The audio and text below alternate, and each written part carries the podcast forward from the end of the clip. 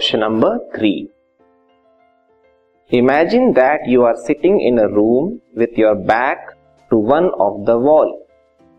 एक ऐसी सिचुएशन को हम डिस्कस कर रहे हैं जहाँ पे मान लीजिए आप एक रूम में बैठे हो और आपके जो बैक साइड है वो एक वॉल को फेस कर रहा है an electron beam moving horizontally from back wall towards the front wall is deflected by a strong external magnetic field to your right side अब जो बैक वॉल है, वहाँ से एक इलेक्ट्रॉन बीम मूव कर रही है और फ्रंट वॉल की तरफ़ जा रही है। और एक एक्सटर्नल मैग्नेटिक फ़ील्ड की वजह से ये जो इलेक्ट्रॉन बीम है, वो राइट साइड में डिफ्लेक्ट हो रही है। ये सिचुएशन बताई गई है।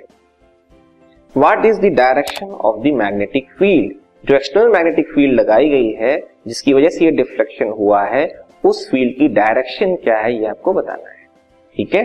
तो यहाँ पे एक्चुअल में ये वो केस है जहाँ पे एक करंट कैरिंग कंडक्टर को जब एक्सटर्नल मैग्नेटिक फ़ील्ड में रखते हैं तो उसमें जो फोर्स लगता है, उस सिचुएशन को डिस्कस किया जा रहा है।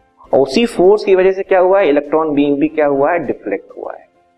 तो फोर्स को फोर्स की डायरेक्शन फाइंड करने के लिए एक रूल है फ्लेमिंग्स लेफ़्ट हैंड रूल वही यहाँ पे हम अप्लाई करेंगे। हालाँकि यहाँ पे हमें फोर्स का डायरेक्शन ऑलरेडी दे दिया है हमें मैग्नेटिक फ़ील्ड की डायरेक्शन निकालनी है।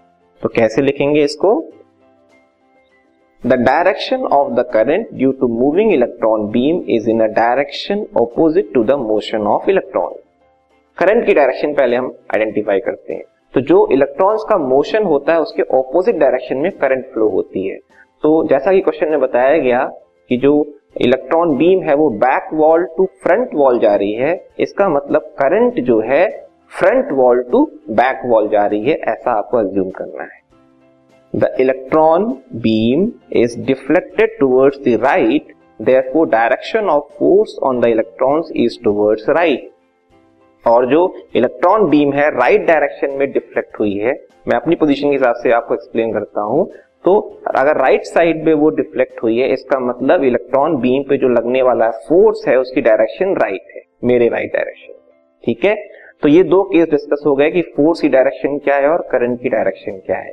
तो फ्लेमिंग्स लेफ़्ट हैंड रूल के बेसिस पे हमें तीन फिंगर्स को इस तरह से स्ट्रेच करना है ये आपस में 90 डिग्री बनाएँगे करेक्ट जिसमें कि ये जो फोर फिंगर है वो मैग्नेटिक फ़ील्ड की डायरेक्शन बताता है, ये जो मिडिल फिंगर है वो करंट की डायरेक्शन बताता है, और ये जो थंब है वो फोर्स की डायरेक्शन बताता है, ठीक है?